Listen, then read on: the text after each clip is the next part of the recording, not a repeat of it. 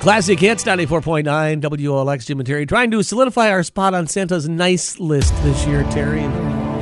Well, we wish everybody could have a Merry Christmas, but it doesn't always work out that way. No, and I think we realized if we could somehow step in and help out in some little way, maybe we could make somebody's um, holidays a little brighter. And so that's what we're doing with this 12 trees. We have found 12 different uh, people or families who need a little holiday cheer, and we're going to bring it to you.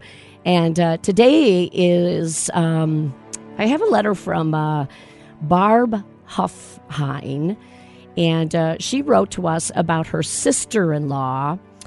And here's what she said She said, My sister in law, Theresa, has been struggling with terminal lung cancer since 2011.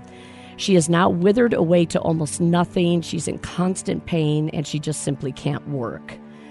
So, uh, Theresa and her husband Richard, they've been trying to make ends meet. Um, yeah, that's tough when, when one person is trying to do all the work. Oh, yeah. Uh, and there is just no room for any extras, so they could really use a break this holiday.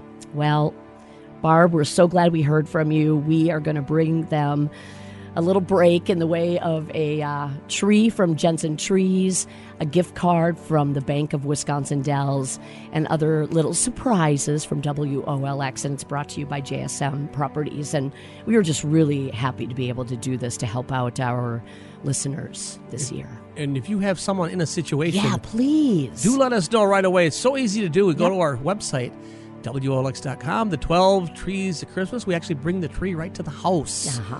We're going to do that uh, this week.